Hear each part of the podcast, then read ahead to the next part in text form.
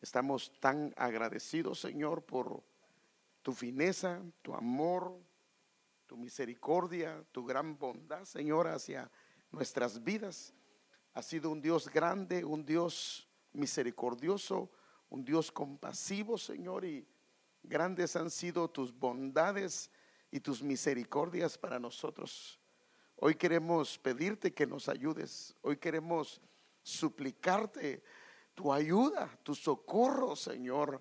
Y que por favor nos des la unción que necesitamos.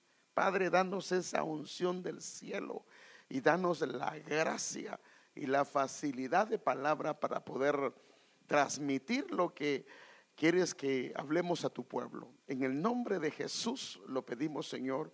Y también pedimos en el nombre de Jesús que impregnes tu palabra en el corazón de cada hermano. En el nombre de Jesús lo pedimos y damos gracias, Señor. Amén. Aunque no lo crea, estoy bastante cargado por compartir este libro, hermanos.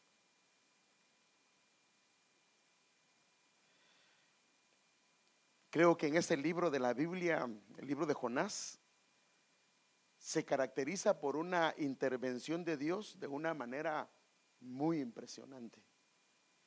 Por ejemplo, en el libro de Esther, los que han leído el libro de Esther, espero que usted lo haya leído alguna vez porque es hermoso. Siempre se han preguntado los eruditos, ¿por qué en el libro de Esther no aparece el nombre de Dios? Porque no aparece pero no aparece el nombre de Dios, pero la mano de Dios y Dios está entre líneas. Si usted lo ha leído, es impresionante cómo Dios en su soberanía providencial está con ellos y no se ve, no se ve en todo el libro de Esther eh, el nombre de Dios. Pero hay algo curioso en el libro de Jonás. No aparece la palabra obediencia o desobediencia. Pero es impresionante cómo nos deja ver la desobediencia de un hombre, de un siervo de Dios. Aunque en ninguna parte aparece la palabra desobediencia. Como que el Señor lo deja entre líneas para que nosotros lo podamos ver, aún sin palabras, hermano. Y cuando este hombre decide obedecer, aún después del trato que el Señor tiene con él en el capítulo número 2 un trato duro. Él hace lo que el Señor le dice, pero no con una actitud correcta, sino con una actitud totalmente ajena al Señor. Aparentemente este hombre del Señor desconoce lo que es la bondad y la misericordia de Dios para los perdidos. Y esto es algo impresionante, hermano, viniendo de un siervo del Señor.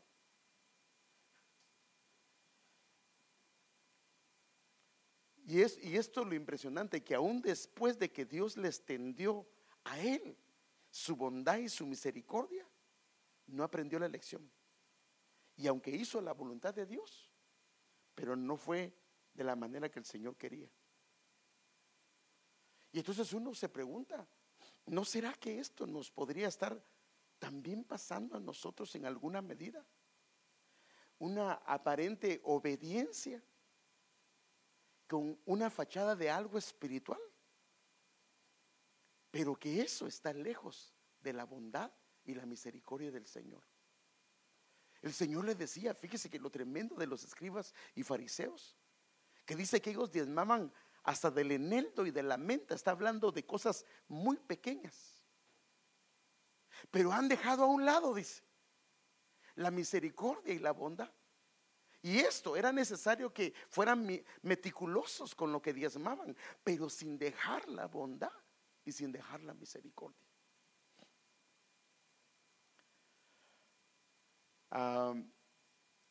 los judíos en el tiempo de Jesús creían que el libro de Jonás o el profeta Jonás no era un profeta legítimo.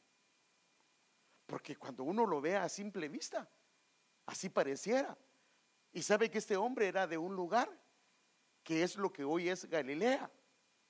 Entonces él era Galilea, era Galileo, pero como ellos no lo reconocían como profeta. Cuando fueron a darle la noticia, o los escribas y los fariseos decían, decía, pues si de, Galilea no ha salido ningún profeta, y ya había habido uno, pero no lo reconocían.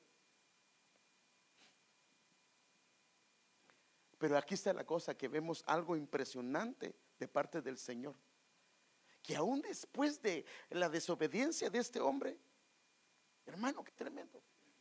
Dios salva a los, a los marineros. Aunque él fue desobediente, en su desobediencia Dios tuvo misericordia de los marineros. Y cuando él decidió obedecer, Dios salvó a toda una nación. Imagínense, hermano, que la desobediencia de ellos, de él, aún en la misericordia de Dios, hizo que los marineros fueran salvos. Y cuando decidió obedecer, toda una nación de 120 mil personas, que la Biblia habla de 120 mil Adán, o sea, hombres, o sea que eran mucho más. Cuando decidimos obedecer al Señor, es impresionante lo que el Señor puede hacer. Y lo mismo dice Pablo de Israel, que por la desobediencia de ellos, así dice, por la desobediencia de Israel, el pueblo gentil fue metido. Si lo han leído, ¿verdad? Padre, como que solo yo estoy aquí solito hoy. Romanos 11, 30 al 32 dice, pues así como vosotros en otro tiempo fuisteis desobedientes a Dios, hablándole a los gentiles, pero ahora se os ha mostrado misericordia por la razón de la desobediencia de ellos, hablando de Israel. Así también ahora estos han sido desobedientes para que por la misericordia mostrada a vosotros, también ellos ahora les sea mostrada misericordia. O sea que una de las cosas que caracterizaba a Israel fue la desobediencia. Y debido a la desobediencia de ellos, nos metieron a nosotros.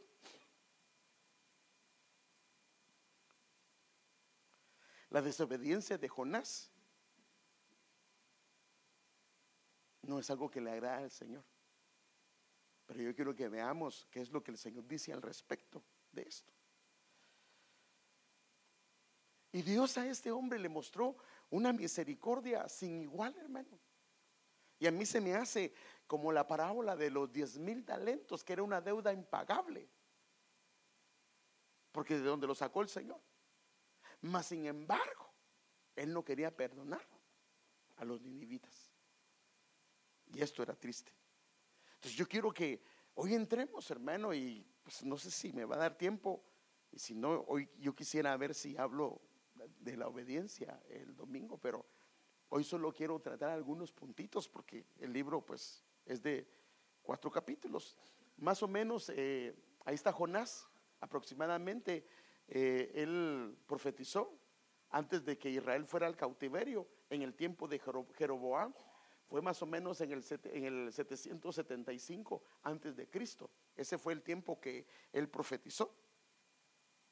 Eh, el libro de Jonás, hablándolo en orden de los libros de la Biblia, es el número 32. Usted lo puede eh, ver ahí. Lo voy a ver un poquito rapidito ahorita porque son más que todo datos que le quiero dar. Tiene cuatro capítulos que son un total de 48 versículos. O sea que esto significa 4 por 12, da un total de 48. Pero esto es lo impresionante, que aún a pesar de la desobediencia, Dios está arriba y Él está gobernando. Él está gobernando. Este, Jonás significa, esto es lo tremendo, hermano. Jonás significa paloma. La paloma, aún en lo, en lo secular, tiene símbolo de qué? del Espíritu Santo, pero también de paz. ¿Sí o no? Pero él no quería paz para los ninivitas. Lo que querían es que el Señor los descuartizara. O sea que su nombre estaba distorsionado, su carácter había sido distorsionado en alguna etapa de su vida. Imagínense, era sencillo, o sea, eso dice en algunas versiones eh, de la Biblia, que su nombre es sencillo o es inofensivo o es inocente o es una persona humilde. Y cuando lo vemos en la escritura, especialmente en el relato que hace Jonás, él mismo, no se ve eso. Y lo increíble era que era hijo de un hombre que se llama Amitai. Y este nombre significa fiel o verdadero. O sea que su nombre estaba bien, su ascendencia estaba bien. Él se había distorsionado y había perdido el propio carácter que Dios le había dado a través del nombre. Era originario de este lugar que se llama Gat, Gat Efer, que es prácticamente, eh, significa lagar del pozo, que es en Galilea, está ubicado. En el libro mismo, la palabra Jonás, mire qué tremendo, en el libro de Jonás, la palabra Jonás aparece 18 veces. Esto es impresionante, porque el 18 nos habla de 3 veces 6 y la Biblia dice que el 3 veces 6 habla del carácter del anticristo. O sea que en algún momento él agarró un carácter que no era el carácter de Dios, o el carácter que se le había impuesto, o el carácter que debe de tener un siervo del Señor. Ahí lo puede ver. Usted lo puede, puede agarrar su Biblia y las puede contar. Entonces, la conducta de su siervo era inaceptable. No reflejaba la imagen de Dios o el corazón del Señor. La palabra esta ra es una palabra que significa malo, maligno, malvado. Aparece siete veces en el libro de Jonás. Esto habla de una maldad en involución. O sea que por, hablar siete veces está hablando de algo espiritual. Se volvió algo espiritual. El libro muestra la compasión y la misericordia de Dios por los que están perdidos. Y es aquí donde, hermanos, nosotros tenemos que evaluarnos. Si hay misericordia. Y, aquí yo, me, yo me aflijo, hermano. Porque sabe usted que en los días de evangelismo casi no viene gente. De la pregunta es, casi no, casi no viene nadie. La pregunta es, ¿cómo estamos nosotros? Dice que lo que recibimos de gracia, deberíamos darlo de qué? De gracia. Ay, hermano, pero es que usted porque no me ha visto, yo evangelizo en mi vecindario, bueno, está bien. Lo que le estoy diciendo yo es que en la iglesia pareciera que los pies, fíjese pues, dice que deberían de estar yendo a evangelizar, no están. O sea que como que estamos muy cómodos todos porque ya somos salvos. Pero se nos olvida que hay gente en la calle que no conoce al Señor. Entonces, este hombre tenía un problema con la compasión y la misericordia por los perdidos. La pregunta es, ¿cómo estamos nosotros? Claro, cuando todo el mundo puede dar sus razones de por qué no lo hace, pero el asunto es que la misericordia hacia los perdidos debe de estar. Porque dice, sed perfectos como, ¿qué dice? Como vuestro Padre Celestial, Él es perfecto. Entonces, esto, la misericordia y la bondad debería estar en nosotros. Cuando Abraham vio que el Señor iba a destruir a Sodoma y Gomorra, Él comenzó a interceder misericordia por ese lugar. Porque eso es lo que debe hacer una persona que ama al Señor. No olvidarse de que hay gente también en la calle que no lo conoce. Entonces yo quiero motivarlos a ustedes a que vengan al evangelismo. Créame, hermano, es una muestra de que lo que han recibido se lo quieren entregar a su pueblo, al Señor.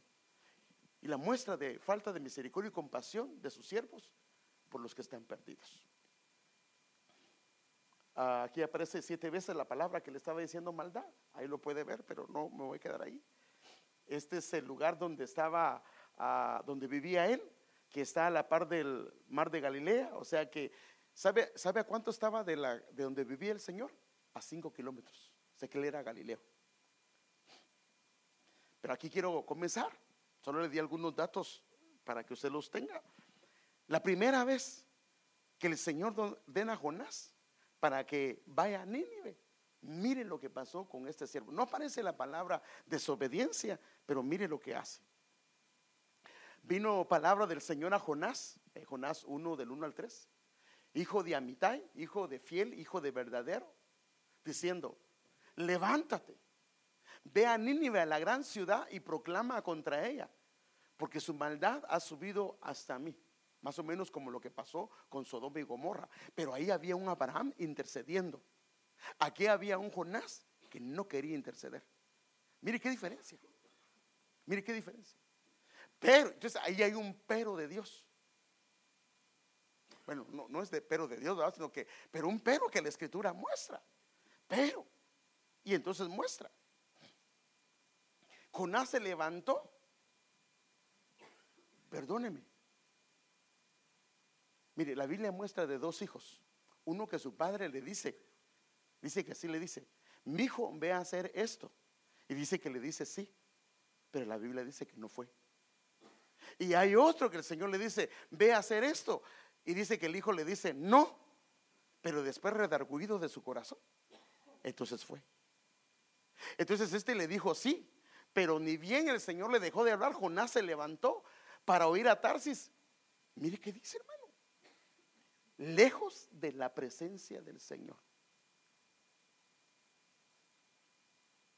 Y descendiendo a Jope, encontró un barco que iba a Tarsis. Pagó el pasaje y entró en él para ir con ellos a Tarsis, otra vez lejos de la presencia del Señor. Ahora, mire, mire lo, que intentaba este hombre. Ah, en esta parte de acá, donde está Jope, esa es la parte de Israel, que es pequeña. Y Tarsis está en el lado de España. Aquí lo muestran 3.400 kilómetros porque lo agarran en línea recta, pero realmente no es esa cantidad. Son más o menos unos 3.800 kilómetros. ¿Cuántos kilómetros habrán de aquí a Guatemala? 1.600, ¿no? ¿5.000? Yo creo que son como 1.600 o cuántos habrán. Google lo sabe todo, pregunte por favor. no, está bien. Pero, pero creo que hay como 1.600 kilómetros. Entonces fíjese pues, mire hasta dónde estaba. Y donde estaba Nínive era dos kilómetros. Prefirió irse a otro lugar, hasta pagó su pasaje con tal de no obedecer lo que el Señor le había dado. Por decirlo así, ya allá lejos él no va a poder hacer nada. Estoy hasta aquí. ¿Cómo voy a hacer para ir? No tengo tiempo, no tengo... Y, y hermano, mire, lo que la Biblia dice es que nadie puede burlar al Señor. De Dios nadie se burla. Y entonces, esto, esto es para que tengan una ¿Ya lo encontraron? ¿Cuánto está? Bueno, más o menos, entonces sí, más o menos es lo que hay para Guatemala. Ese es, hasta ahí se fue, pero por mar. Esa es la primera vez. Ahora, la segunda vez ya lo había trabajado el Señor. Porque el capítulo 1, o sea, están cuatro capítulos. En el capítulo 1 él desobedece y se va. En el capítulo 2 Dios lo mete en el pez. En el capítulo número 3 él es enviado. Y en el capítulo número 4 entonces es donde él se queda viendo a ver a qué horas el Señor manda fuego. Entonces, eh, mire, mire, entonces la segunda vez que el Señor ordena a Jonás, la Biblia describe estos detalles. Otra vez, vino la palabra del Señor por segunda vez a Jonás diciendo, levántate, ve a Nínive, la gran ciudad, y proclame en ella el mensaje que yo te diré. Y Jonás se levantó y fue a Nínive conforme a la palabra del Señor. Ahorita no voy a ver el, capítulo 2 porque quiero solo ver las dos. En una no fue y en la segunda sí fue, ya cuando el Señor lo trató. Pero luego vamos a entrar en el capítulo 2. Levántate, ve a Nínive, la gran ciudad, y proclame en ella el mensaje que yo te diré. Y Jonás se levantó y fue a Nínive conforme a la palabra del Señor. Y Nínive era una ciudad sumamente grande, de un recorrido de, un recorrido de tres días. Jonás comenzó a recorrer la ciudad camino de un día. aquí quiero darle algunos detalles. Aunque Jonás hizo caso esta segunda vez, debido por supuesto al trato que el Señor le había dado, porque lo puso en un pez durante tres días y tres noches. Aún conservaba algún problema de rebeldía o falta de misericordia y compasión hacia los perdidos, lo cual el Señor no le agradaba. Y a mí me da la impresión que ese recorrido que hizo Jonás no fue con una actitud buena. Él deseaba realmente que el Señor mandara un juicio. Mire, hermano, uno puede dar un mensaje siempre con misericordia o un mensaje y deseando que Dios haga aquello. Entonces, el mensaje de él era un mensaje, hermano amado, pequeño, pero creo que la manera como él lo hizo era una manera de que el pueblo entrara en juicio, no tanto para que se arrepintiera, porque la Biblia dice que la ciudad era de recorrido, o sea, lo que está hablando ahí es que necesitaba tres días para cruzar todo Nínive. ¿Y sabe cuánto, solo que hizo él? Solo un día. O sea que sí fue, pero no recorrió los tres días, sino solo uno. Porque a veces eso es lo que pasa, que a veces queremos hacer lo que Dios nos dice, pero dejamos algo pendiente. Solo para ah, decir que sí lo hicimos, pero no fue como Dios le agradó. Y esto fue lo que pasó con este hombre. Él nunca les dijo que si se arrepienten. Mire, él solo dio el mensaje: de aquí a 40 días Nínive será destruido. Él pudo decir, pero ¿saben qué? Dios es misericordioso.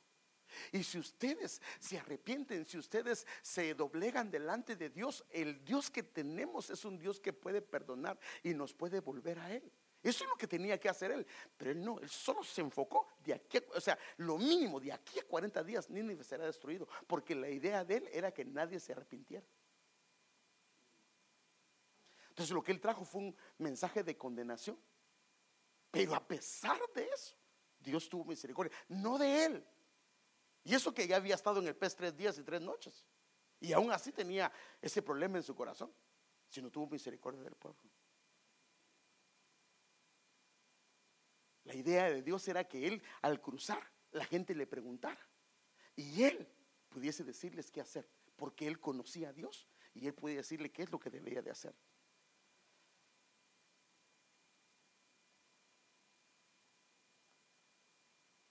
Miren, este es el capítulo número uno, la primera vez que Dios le habla, y el capítulo número dos, tres, la segunda vez que Dios le habla, y hay algunas diferencias. No de muchas, pero sí hay. E, es increíble que la Biblia inclusive usa las mismas palabras. En la primera dice, vino palabra del Señor a Jonás, hijo de Amitai, diciendo, levántate, ve a Nínive, la gran ciudad, y proclama contra ella. En el segundo dice, vino palabra del Señor, ahora por segunda vez, a Jonás diciendo, pero ya no dice a Jonás, hijo de Amitai, porque Amitai significaba fiel y verdadero. Y él no había sido fiel, no había sido verdadero. Entonces el Señor le quita el nombre, el segundo nombre. Aunque estaba haciendo la labor. eso mismo le pasó ¿Cómo se llama el, que era rey en el tiempo de, David? Saúl, ¿va? Es que se me confunde Saúl y es Saúl. Saúl. Dios le dijo, ve y arrasa con Amalek. Y hizo todo, solo que dejó todos los animales más gordos y más hermosos. Y lo llevó de regreso. Y el Señor le dijo. Y él viene y le, confronta, lo confronta a Samuel y le dice, hice todo lo que me pidió Dios. Y Samuel le dice, no, no, no, no, no, no. Te faltó algo. Dejaste, el Señor te dijo que destruyeras todo y dejaste los animales engordados sin hacerlo. Y sabe que eso le costó, le costó a él que le quitaran el reino. Pero con Jonás no vemos eso. Entonces vemos que Dios hace un trato especial con Jonás y en su gran bondad, hermano, yo quiero que veamos algunas cosas. Entonces Dios a través de los incrédulos, en este caso los marineros, le hacen ver a Jonás la vocación y el llamado que él tenía, lo cual él debería de estar ejerciendo y él no lo hace. Y entonces vienen, como pasa muchas veces, miren, hermano, especialmente uno, por favor, yo sé que algunos hermanos y hermanas trabajan los domingos, pero yo sé que ellos trabajan porque esa es parte de su trabajo. Pero algunos no trabajamos los domingos. Y de repente el enemigo nos prueba a ver qué nos va. Y nos ofrecen algo el domingo. Y tenemos una tentación enorme. Pero ¿saben qué hacen los incrédulos? Le dicen, mira, pero ¿tú no vas a la iglesia los domingos? Sí, pero es que hasta los incrédulos le dicen a uno que por qué razón no está. Y ellos mismos le preguntan. O a veces, por ejemplo, cuando está uno quejándose con los enemigos, o perdón, con los incrédulos, ellos le dicen, pero si tú me has hablado de que hay un Dios vivo que te puede ayudar, ya, y se queda uno todo avergonzado, hermano. Entonces, estos hombres, los marineros, comienzan a hacer lo que debería hacer Jonás. Ellos comienzan a hacerlo. Entonces el Señor había levantado, como usted sabe, una fuerte tempestad por la desobediencia de Jonás. Y con esa, fíjese, pues, por la desobediencia de él, estaba afectando a quién?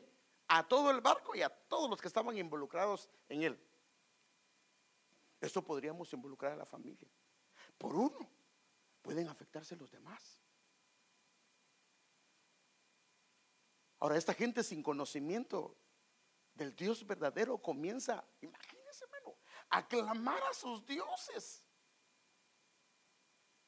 ¿Y sabe qué estaba haciendo Jonás? durmiendo. Mire qué tremendo, hermano. Los marineros que no conocían al Dios verdadero estaban clamando a Dios o a sus dioses. Y Jonás, bien dormido, y la Biblia nos da unos detalles de eso, dice que estaba profundamente dormido. Mire, la versión 1960 dice, eh, habla bien fuerte.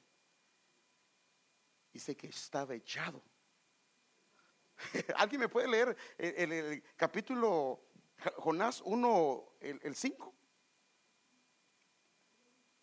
El, 1 5. Y los marineros tuvieron miedo y cada uno clamaba a su Dios. Tenía ese 1960, Y echaron al mar los enseres que había en la nave para descargarla de ellos. Pero Jonás había bajado al interior de la nave y se había echado a dormir. Padre, en cambio la visión de las Américas es más suave, dice, estaba profundamente dormido. Bueno, tuvo más misericordia, se va. Y entonces la escritura sigue diciendo esto, mire pues. El capitán se le acercó y le dijo, ¿cómo es que estás durmiendo? ¿Acaso no nosotros somos los que debemos, que conocemos al Señor en medio de las circunstancias, salir y decirle a la gente, no se preocupen, hay un Dios vivo? Levántate. Imagínense que el impío le está diciendo a Jonás que invoque a su Dios. Levántate, invoca a tu Dios. Quizás tu Dios piensa en nosotros y no pereceremos. Y cada uno dijo a su compañero, venid, echemos suertes para saber por causa de quién nos ha venido esta calamidad. Y echaron suertes y la suerte cayó sobre Jonás.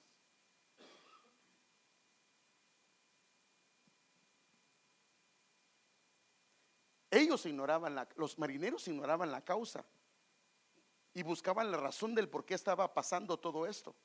Y querían, imagínense hermano, los marineros querían enmendar sus vidas. En el caso de Jonás, él sí sabía la causa. Y en vez de reaccionar al ver la mano de Dios a través de la tormenta que estaba pasando, a través de lo que se estaba levantando, decidió, hermano amado, seguir adelante, aunque estaban a punto de perecer. Estaban a punto de morir. Y él no habló hasta que fue hallado en su pecado. Entonces le dijeron, Decláranos ahora por causa de quién nos ha venido esta calamidad. Y le hacen varias preguntas. ¿Qué oficio tienes? O sea, ¿qué ministerio es el que tú tienes? ¿De dónde vienes? ¿Cuál es tu tierra y de qué pueblo eres? Ahora, lo que me sorprende a mí es la manera que él responde, que está lejos de la realidad, porque viene él y dice, y él le respondió, soy hebreo, orgulloso de que era hebreo y temo al Señor, Dios del cielo. Hágame el favor. ¿Cómo no le da vergüenza decir que, cómo dice? Y temo al Señor Dios del cielo que hizo el mar y la tierra. O sea que como que eran palabras tan lejos de la realidad de su corazón. ¿No lo puede ver usted como algo religioso? Pero no, eran una realidad. A través de las preguntas, ellos le estaban diciendo, este es tu llamado. Este es tu llamado. Pero él como todo un religioso comienza a decirles cuál es su llamado y la vocación que tenía. Pero esto solo eran palabras, lejos de una realidad en su corazón. La religiosidad puede llegar a cegar a una persona de tal manera que ni siquiera piensa en lo que está diciendo. Temo al Señor del cielo. Si realmente le tenía temor al Señor, ¿hubiera estado huyendo de él? No. Si realmente creía que Dios era el Dios del cielo y de la tierra y que Dios estaba en todas partes, ¿por qué estaba huyendo de él yéndose a un lugar lejos? Solo eran palabras. Y por eso, hermanos, es que el apóstol Ríos Paredes tuvo una visión y una de las cosas que él vio al final de los tiempos era que la iglesia va a batallar con religiosidad.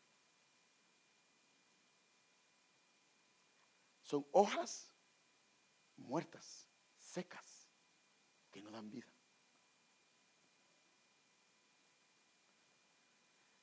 Los hombres sin conocimiento de Dios terminaron siendo, imagínense, más temerosos que el mismo Jonás, porque entonces los hombres se atemorizaron en gran manera y dijeron, ¿qué es esto que has hecho? Porque ellos sabían que él huía de la presencia del Señor, por lo que él les había declarado. Entonces Dios utilizando a los incrédulos, dándole una lección a Jonás sobre lo que es misericordia y compasión. Imagínense, hermanos amados, entonces en Jonás 1, 11 al 16 dice, entonces dijeron ellos, ¿qué haremos contigo para que el mar no se calme en torno nuestro? Pues el mar se embravecía más y más. Y él les dijo, ahora fíjense, él les dijo cuál era su problema. Si estos hombres hubieran sido cualquier tipo de hombres, ¿sabe qué hacen? Agárrenlo mucho y échenlo al mar. O, qué hubiera hecho usted. No, yo hubiera orado, hermano, nunca va a pensar usted que va a hacer eso. ¿Qué hubiera hecho usted, hermano? Lleva a su familia, el otro lleva a su familia, el otro lleva a su familia, y hay uno que no le quiere hacer caso a Dios y lo está disciplinando. Ah, pues si Dios está disciplinando, al agua, al agua pato, que nade.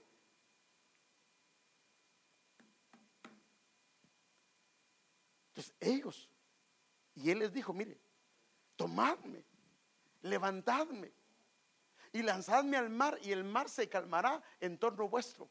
Pues yo sé que por mi causa ha venido esta gran tempestad sobre vosotros.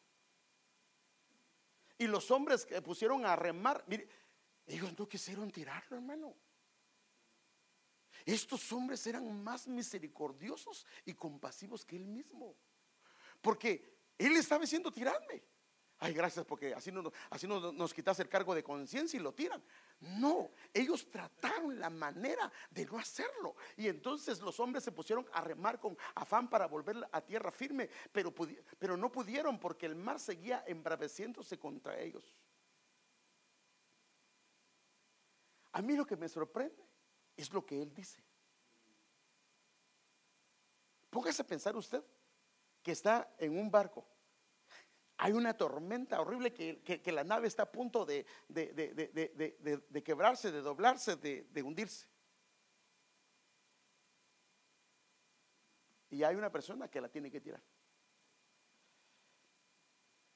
Y en vez de arrepentirse, miren lo que dice. Entonces había una desobediencia enraizada y profunda en la vida de Jonás. Hermanos, y esto me sorprende, que prefería morir de muerte, una muerte horrible, que tomar la decisión de hacer lo que el Señor le estaba diciendo. Y luego la pregunta, ¿era más fácil arrepentirse y pedirle perdón al Señor? ¿O aventurarse a tirarse al mar? Era arrepentirse.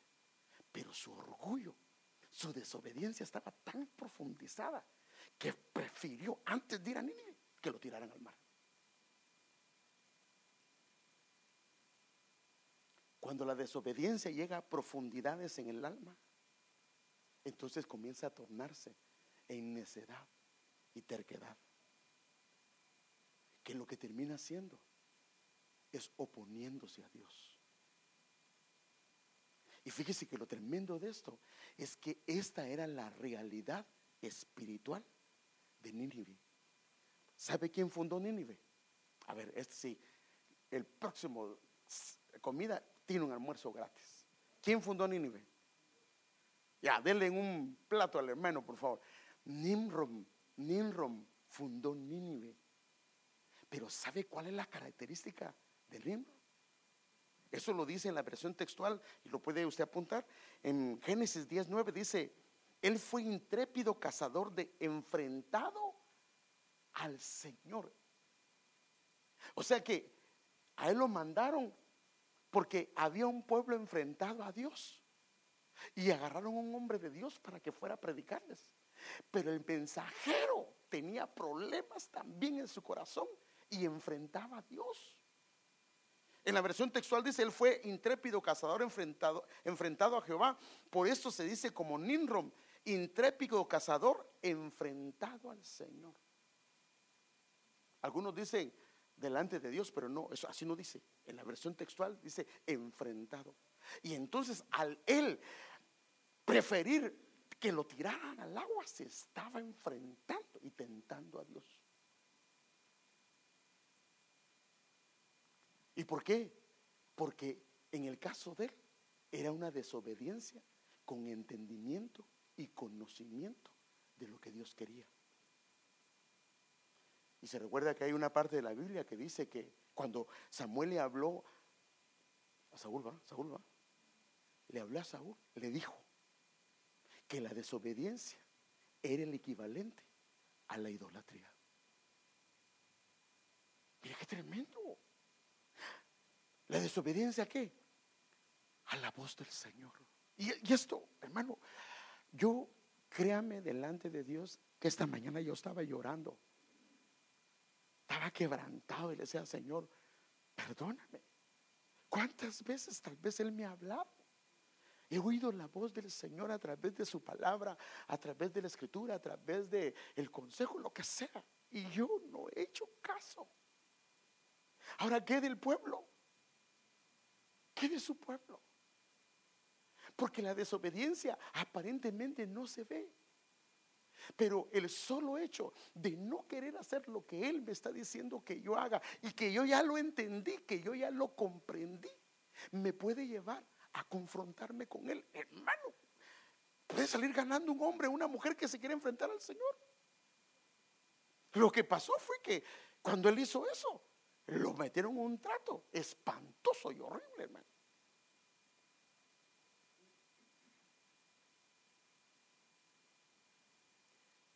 Esta fue la solución cuando lo echaron al agua para que el mar se quietara, porque la Biblia dice que ni bien lo echaron al agua, el mar se quietó. Cuando lo único que Dios quería de él era que se arrepintiera, que pidiera perdón y que tomara otro camino, el camino para Nínive.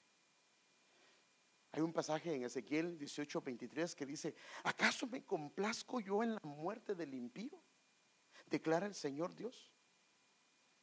No se complace Él en que se aparte de sus caminos y que viva. El deseo de Dios es que vengamos delante de Él y le digamos, papito, perdóname, ya le he regado, me, no, no, he hecho lo correcto, pero yo te pido que me ayudes. Yo quiero hacer lo recto, hacer lo correcto, obedecerte a ti, aunque tal vez es doloroso a mi corazón, porque Dios nos habla muchas veces tiempo y fuera de tiempo, antes de tratar con nuestras vidas, porque no quiere, hermano, ningún padre quiere disciplinar a sus hijos y a sus hijas, ningún padre. Eso no está, no es algo grato, es doloroso. Pero la misma Biblia dice que Jesús por lo que padeció, aprendió obediencia. Así dice la escritura.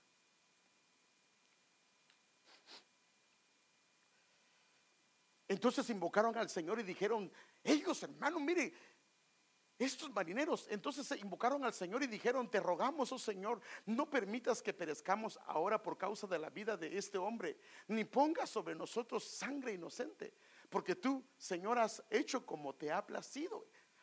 Tomaron pues a Jonás y lo lanzaron al mar y el mar cesó en su furia y aquellos hombres temieron en gran manera al Señor y ofrecieron un sacrificio al Señor y le hicieron votos. Aquel estaba quebrantando sus votos, su promesa al Señor, y estos estaban haciendo lo que el Señor les lo que el Señor quería. Entonces, Dios en su gran bondad y misericordia comienza un trato personal con Jonás. Ay, yo quiero que veamos eso, hermano. fíjese, pues, aquí hay algunas características impresionantes. Desde el capítulo número 1, versículo 17. Y fíjese, pues, tremendo. Versículo 17. Son 17 libros de la, del Antiguo Testamento que le quitan el número 13 y 17 del Nuevo. Y este capítulo 1, versículo 17, hasta el versículo Dios, perdón, hasta el versículo 10 del, del capítulo 2, hay 11 versículos. Esto significa que el 11 es un trato de Dios de purificación a Jonás.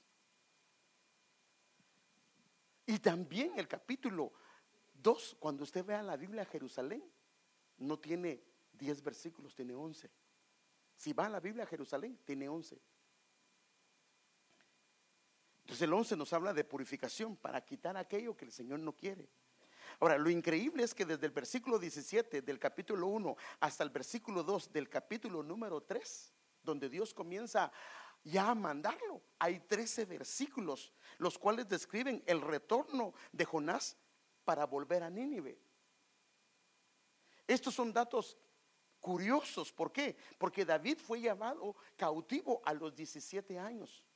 ¿Y a qué edad fue puesto? Fue levantado a los 30. Eso significa que a los 17 fue llevado cautivo, a los 30 fue levantado. Lo que le quitaron fue el número 13, que es la rebeldía.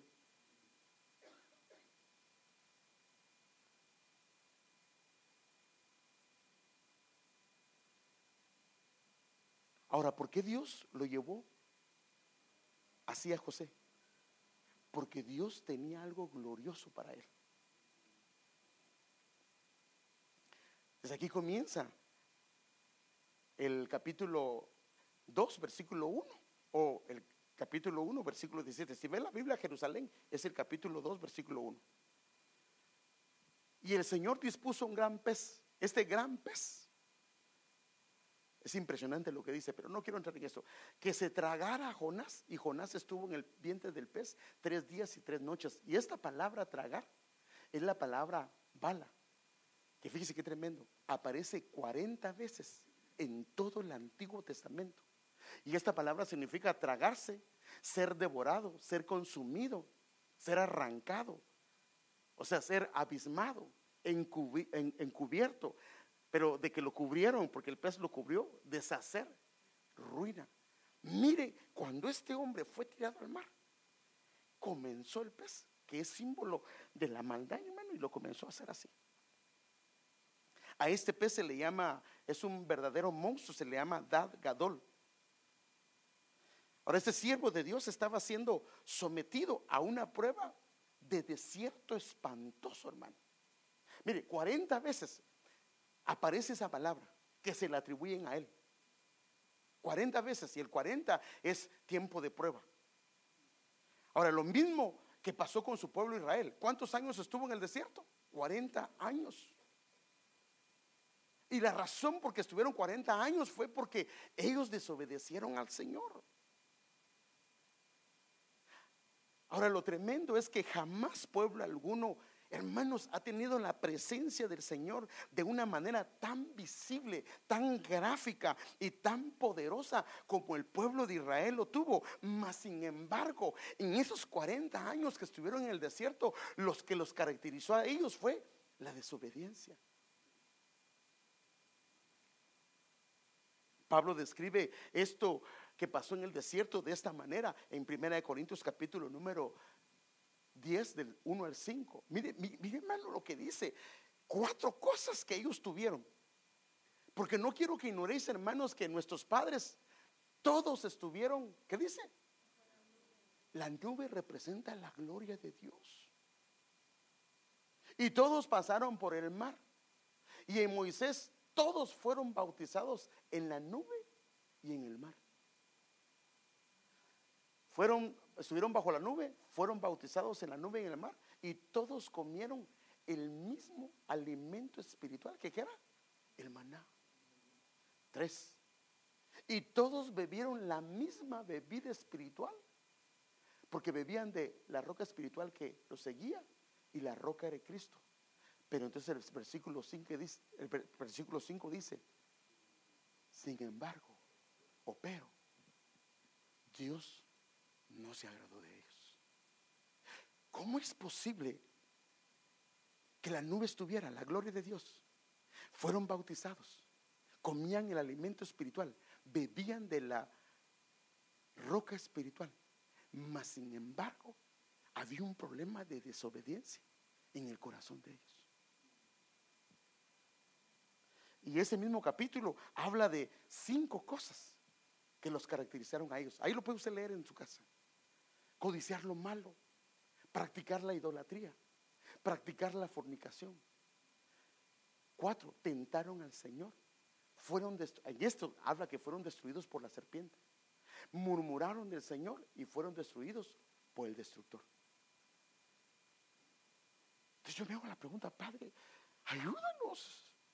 Padre, para que, imagínense, todas esas cosas que ellos tenían, mas sin embargo había un problema de obediencia. Por eso fue que Dios llevó a José a ese lugar a los 17 años para quitarle la rebeldía de su corazón. Porque para lo que Dios quería, no lo quería con rebeldía, que tal vez venían los lobos. Desde el capítulo 2 describe qué pasó el trato que Dios tuvo con eh, este hombre. Padre Santo, déjeme leérselo, lo preparé y se lo voy a leer en la NTF porque me gusta cómo lo dice. Ah, Padre, que no me vaya a fallar esta cosa.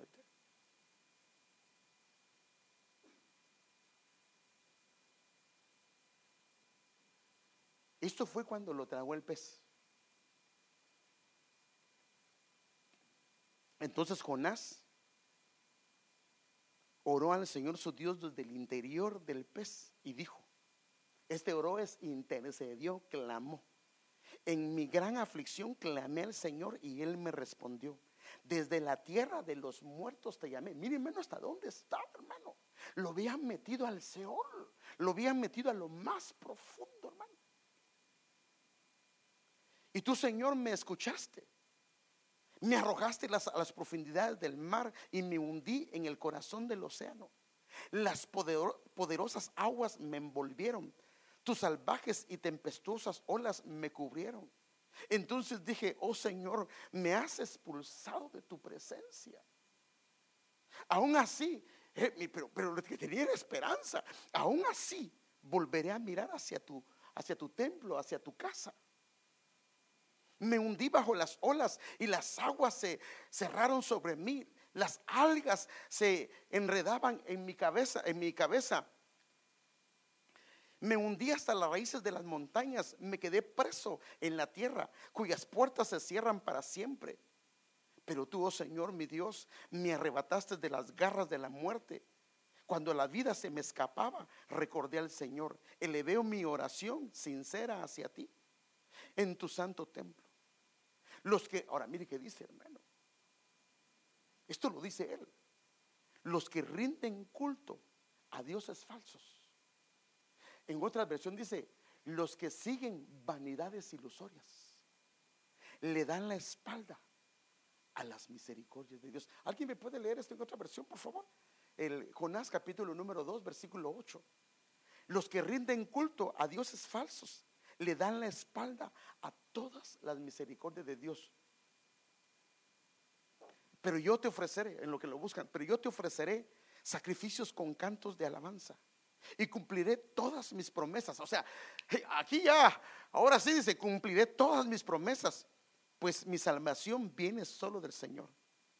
Entonces, el Señor ordenó al pez. Esta palabra dice, esta versión dice escupir, pero ¿sabe qué dice la versión de las Américas? vomitar. ¿Se recuerda a quiénes vomitan en el Nuevo Testamento, en Apocalipsis? ¿A quiénes vomitan? Ah, a los tibios. ¿Lo tienen, ese, lo tienen ese, ese, ese pasaje en otras versiones? El 2.8. Sí. Juan 2.8 en las Américas dice, los que confían en vanos ídolos, su propia misericordia abandonan. Ok, Los que confían en varios, en vanos ídolos, Su propia misericordia abandonan. Ujú. En la nueva Biblia latinoamericana dice, los que confían en ídolos vanos, su propia misericordia abandonan. En la Reina Valera Gómez, los que guardan las vanidades ilusorias, su misericordia abandonan. En la Jubileo dice, los que guardan las vanidades ilusorias, su misericordia abandonan. wow. Tremendo, ¿ah? Padre. ¿Y ahora qué pasó? Aquí sabe, sí. Entonces, ay, padre, ¿cómo, cómo, cómo vamos, mija? ¿Cu- cómo- cuánto tiempo llevamos? Padre cielo.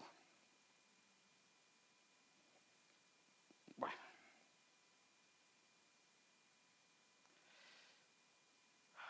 Mire, este hombre, aunque hizo aparentemente lo que Dios, después de esto, hizo lo que Dios le dijo, pero es lo que le digo que tres días tenía que recorrer y solo recorrió uno. Ahí estaba otra vez en desobediencia. Ahora, cuando Dios, cuando después que hizo esto, pero entonces esto le desagradó. Esta palabra desagradó aparece 100 veces en el Antiguo Testamento. El Señor dice, si hubieran 100 ovejas, Él dejaría las 99 e iría. Este hombre no estaba dispuesto a ir por esas 100.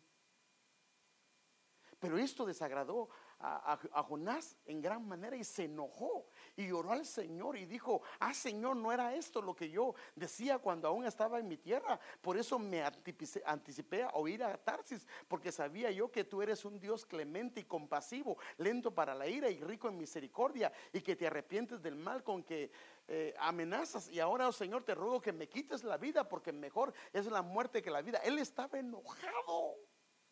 Porque Dios había perdonado a la gente. No, esto es contrario a lo que debería ser el carácter de un siervo.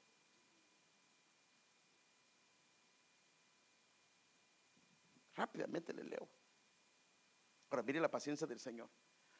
Y el Señor le dijo, ¿tienes acaso razón para enojarte? ¿A quién le dijo? ¿A quién le dijo esto mismo? No, a otro, a otro. No, no, no, sí, sí, está oliendo con nada. Pero ¿a quién, ¿a quién más le dijo esto?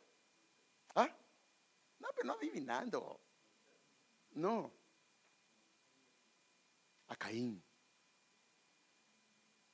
¿Por qué te enojas?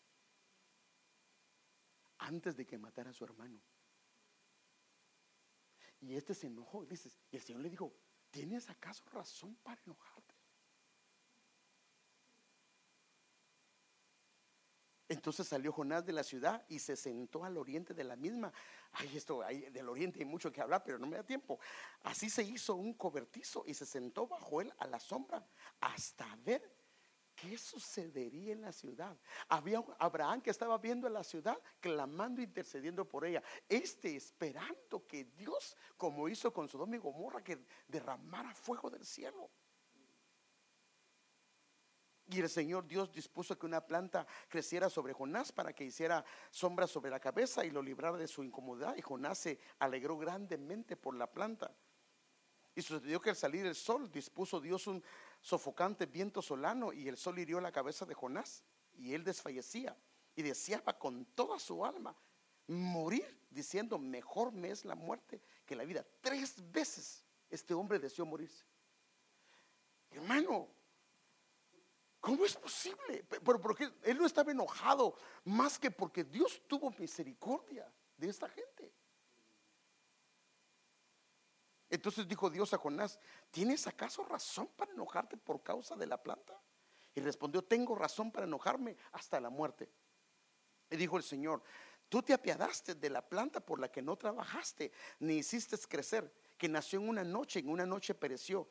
Y no he de apiadarme yo de Nínive, la gran ciudad en la que hay más de 120 mil personas. Adán dice en, la, la palabra esta que son hombres, o sea, significa que había mucho más gente.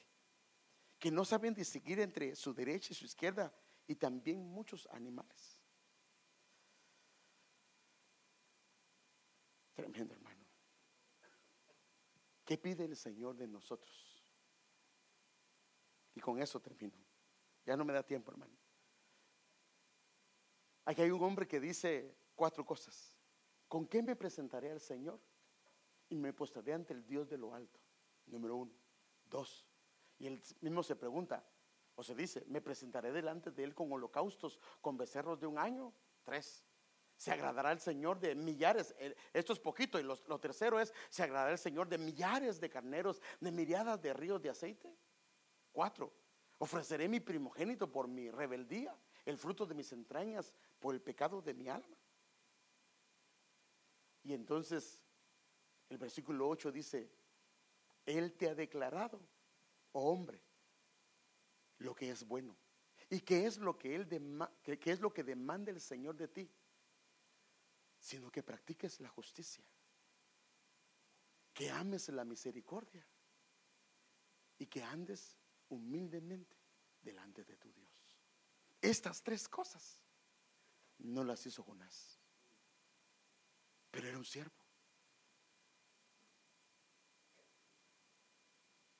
¿Cómo está nuestra obediencia al Señor?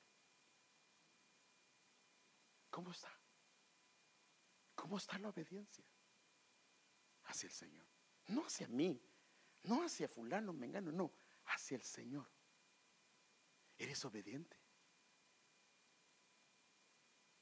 Tiene que llevarte el Señor a tratos fuertes y duros para que obedezcas.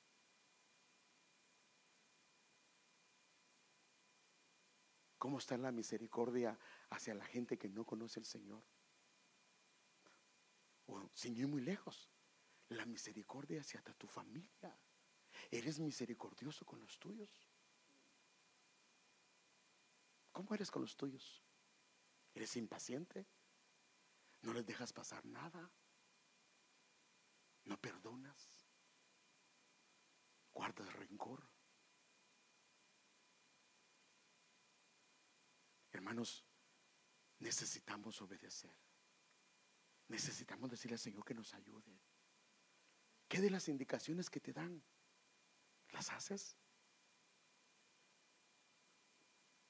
¿O te opones? Y comienzas a decir muchas cosas que no son correctas. ¿Qué de las indicaciones que te da el encargado de cada departamento? Cuando te dice, hermano, le puedo pedir un favor, haga esto, por favor. ¿Se opone? ¿Cómo está nuestra obediencia?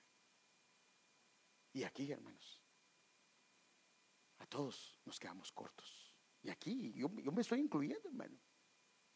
Yo esta mañana que el Señor me daba algunos pensamientos, le decía, perdóname, Padre, ayúdame. Yo no quiero ser desobediente, yo no quiero tener esa actitud. Esto no es de Dios, la desobediencia no es del Señor. Y por eso el Señor nos deja eh, este libro para que veamos qué es lo que este hombre hizo y qué es lo que no le agradó. Pero a pesar de eso, Dios en su bondad sigue extendiéndonos su misericordia, su bondad, su cariño, su ternura, porque Él es un Dios piadoso y misericordioso y que no nos permite el Señor que nosotros nos enojamos, que nos enojemos porque Dios extiende misericordia a otra gente. Este hombre, por lo que deseó morirse tres veces, es porque el Señor estaba extendiendo su misericordia hacia otras personas. Hermanos, que el Señor nos ayude. Que el Señor nos dé su gracia. Y que, eh, hermanos, todos en alguna medida hay semillas de desobediencia, ya sea de nuestros padres, de nuestros antepasados, y en algún momento salen, pero, eh, y, mire, Dios nos lo muestra para que nos demos cuenta las áreas que necesitamos restaurar. No nosotros, sino Él. Pero Dios nos lo muestra para que, mi hijo, mi hija, este es el problema. Porque para seguir el camino de Él necesitamos oír indicaciones. Por eso dice la Biblia que las ovejas oyen la voz del pastor. ¿Y qué hacen? Ah, sí, gracias, vamos redil. No, no, no, no, no, no, le siguen. Pero si hay un problema de desobediencia, ¿qué hacen? No le siguen. Y si no le siguen, no hay un redil donde reposar. Muchas veces la falta de reposo es porque no hay un redil donde se está reposando y descansando. Y cuando las ovejas están descansando, el pastor está velando. ¿No será que la falta de reposo en nuestro corazón, la insatisfacción de nuestro corazón, es porque no estamos descansando en el redil del pastor? Jehová es mi pastor. ¿Y qué dice? Si Él es mi pastor, nada me hará falta. Pero ¿no será que el problema que hay es que hay semillas de desobediencia en nuestro corazón? Los hijos, ¿cómo están con sus papás?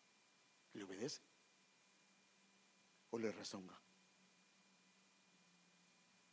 ¿Qué haces cuando tu papá te da una indicación? Cuando tu mamá te da una indicación. Ah, usted ya está viejito, ¿cómo me va a decir a mí eso? Usted está... No, no, es tu papá, es tu mamá. Pero también tu papá y tu mamá. ¿Y qué haces cuando el pastor te dice algo? O cuando tu patrón te dice algo. ¿Lo haces a medias? ¿O lo solo para que el patrón se dé cuenta? Pero no es como Dios quiere. ¿Por qué no nos ponemos de pie, hermanos? Yo, yo de verdad quisiera pedirle al Señor que se tenga misericordia y desarraigue de mi corazón cualquier semilla. Y perdóneme que hoy me extendí más de la cuenta, pero perdóneme hermano, pero que hoy Señor desarraigue cualquier semilla de desobediencia y Dios nos va a mostrar, Dios nos va a mostrar las áreas que no están bien y que son parte de desobediencia. Nos, nos la va a mostrar no porque quiere que nos sintamos mal, sino nos la va a mostrar para que nos demos cuenta la necesidad urgente que hay en nuestro corazón. Este hombre comenzó desobedeciendo a Dios, pero entonces comenzó a perder la misericordia y la bondad que en alguna vez estuvo en él, porque su nombre significa sencillo, humilde inofensivo. Que el Señor pueda desarraigar de nuestro corazón, hermanos, cualquier desobediencia que fue implantada en alguna medida por la genética de nuestros padres o que nosotros en el camino adquirimos. Y tan fácilmente nos revelamos, tan fácilmente decimos cualquier cantidad de cosas. Pero que el Señor nos ayude a que haya obediencia. No solo en los labios, no, no, no, no, sino una obediencia en lo profundo de nuestro corazón.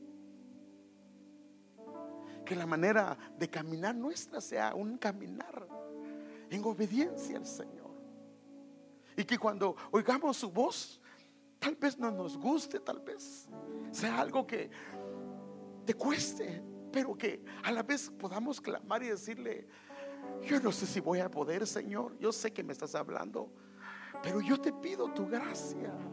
La Biblia dice que donde abundó el pecado, abunda la gracia. Ahora tenemos al Señor Jesucristo de nuestro lado, al Espíritu Santo de nuestro lado, al Padre de nuestro lado. Es posible con la ayuda de Él. Pero tú y yo sabemos cómo está nuestro corazón. ¿Cómo está? Padre, hoy venimos delante de tu presencia,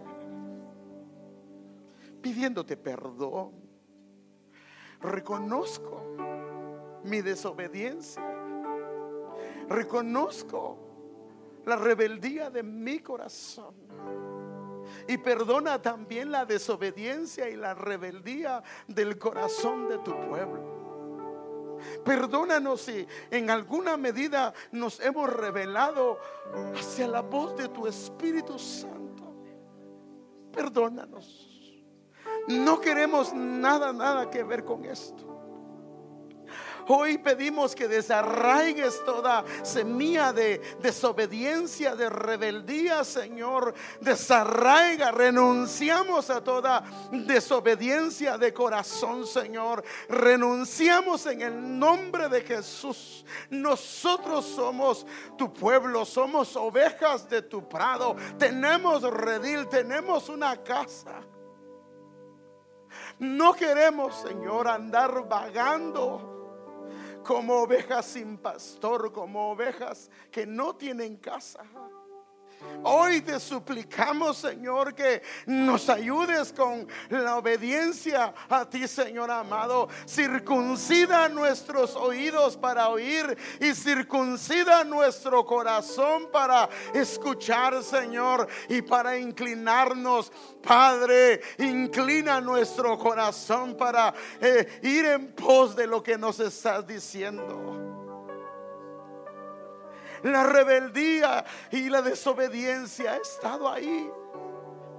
Pero hoy la reconocemos, la confesamos delante de tu presencia y arranca la Espíritu de Dios, arranca la Espíritu de Dios de nuestro corazón y circuncídanos, Señor, circuncídanos, Señor. Deja el prepucio de nuestro corazón, la carnalidad de nuestro corazón y danos un espíritu noble obediente, sencillo, como tú quieres, Padre.